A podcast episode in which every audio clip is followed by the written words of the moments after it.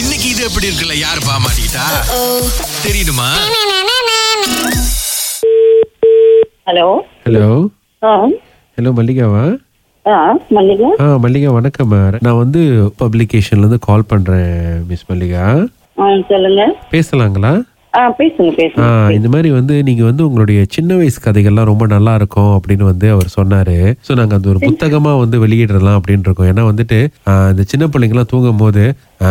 ஆ, இந்த கதை கேட்பாங்கல்ல ஸோ அந்த மாதிரி வந்து இந்த ஆ, இந்த மித்து இந்த சரித்த டொங்கைன்னு சொல்லுவாங்களா அந்த மாதிரி நம்ம புக் எழுதலாம்னு இருக்கோம் இப்போ நீங்கள் சொன்னீங்கன்னா வந்து கதையை உங்களுடன் பேர் போட்டு நாங்கள் வந்து அழகாக பிரிண்ட் பண்ணி கொடுத்துடலாம் அப்புறம் அதில் உங்களுக்கு ஒரு பங்கும் கொடுத்துருவோம் உங்கள் மல்லிகா யாரு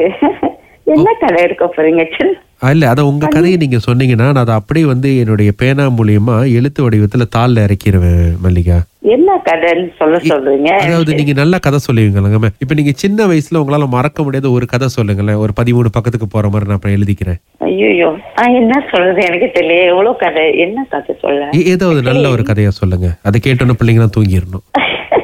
எனக்கு கதை சொல்ல தெரியாத என்ன சொல்லணும்னு எனக்கு தெரியலையே உங்க நீ- மனசுக்கு நீயும் என்ன வருதோ சொல்லுங்க என்னோட பேனும் பேப்பரும் தயாரா காத்துக்கிட்டு இருக்கு உங்க கதைக்காக கதை- தெரியலையே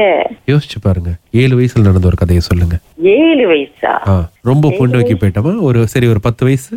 இல்ல இல்ல ஆக்சுவலி சின்ன பிள்ளைன்னா குண்டு அடிச்சது பட்டம் விட்டுது ஆ சரி அந்த குண்டடிக்க போன கதையை சொல்லுங்க எனக்கு மல்லிகா குண்டடிக்க போனாள் ஹலோ நீங்க என்ன அது பண்ணியா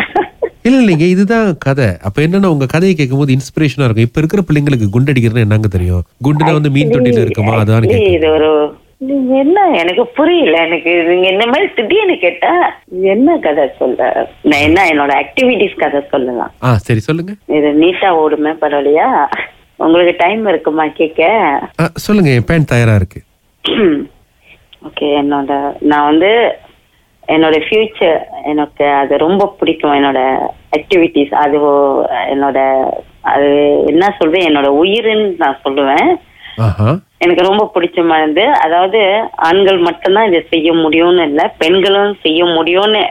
அதை நான் எடுத்து காட்டியிருக்கேன் ரவிக்கே தெரியும் நான் வந்து கிராத்தி விளையாண்டேன் ஆஹா கராத்தே யாரு கூட விளாண்டீங்க கராத்தே பயிற்சியில பண்ணுவாங்க இப்ப நான் இங்க இப்போனா நாங்க தல்வ ஐ மீன் கேல் ஃபைட் பண்ணுவோம் பரிங் போடுவோம்ல ஸோ அது ஆ. ஸோ அதனால அதனால தான் அதுதான் நான் சொன்னேன் ஆண்கள் மட்டும்தான் விளையாட முடியும்ல பெண்களும் விளையாட முடியும் ஸோ அதுக்குள்ள அச்சீவ் நான் பண்ணியிருக்கேன் அப்பனா வந்து சிங்கப்பண்ணின் கராத்தே ஸ்டோரி சரி, சரி. நீங்க இது ஆ, காயத்ரி கூட எல்லாம் ஸ்பாரிங் பண்ணிருக்கீங்களா அப்ப யாரு நீங்க சொல்லுங்க இல்ல உங்க கதைகளை வந்துட்டு நாங்க வானொலியில ஏத்தலாம் அப்படின்னு இருக்கோம் ஏன்னா பேன் லிங்க் முடிஞ்சிருச்சு பாருங்களேன்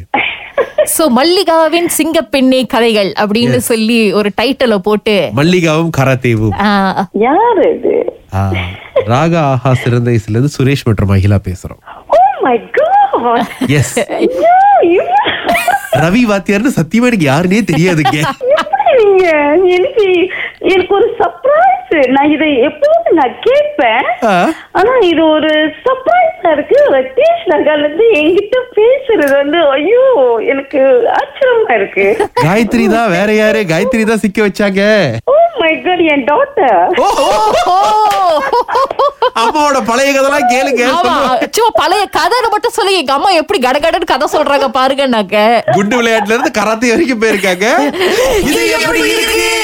நல்லா இருக்கு உங்களுக்கு happy women's day thank you so much thank you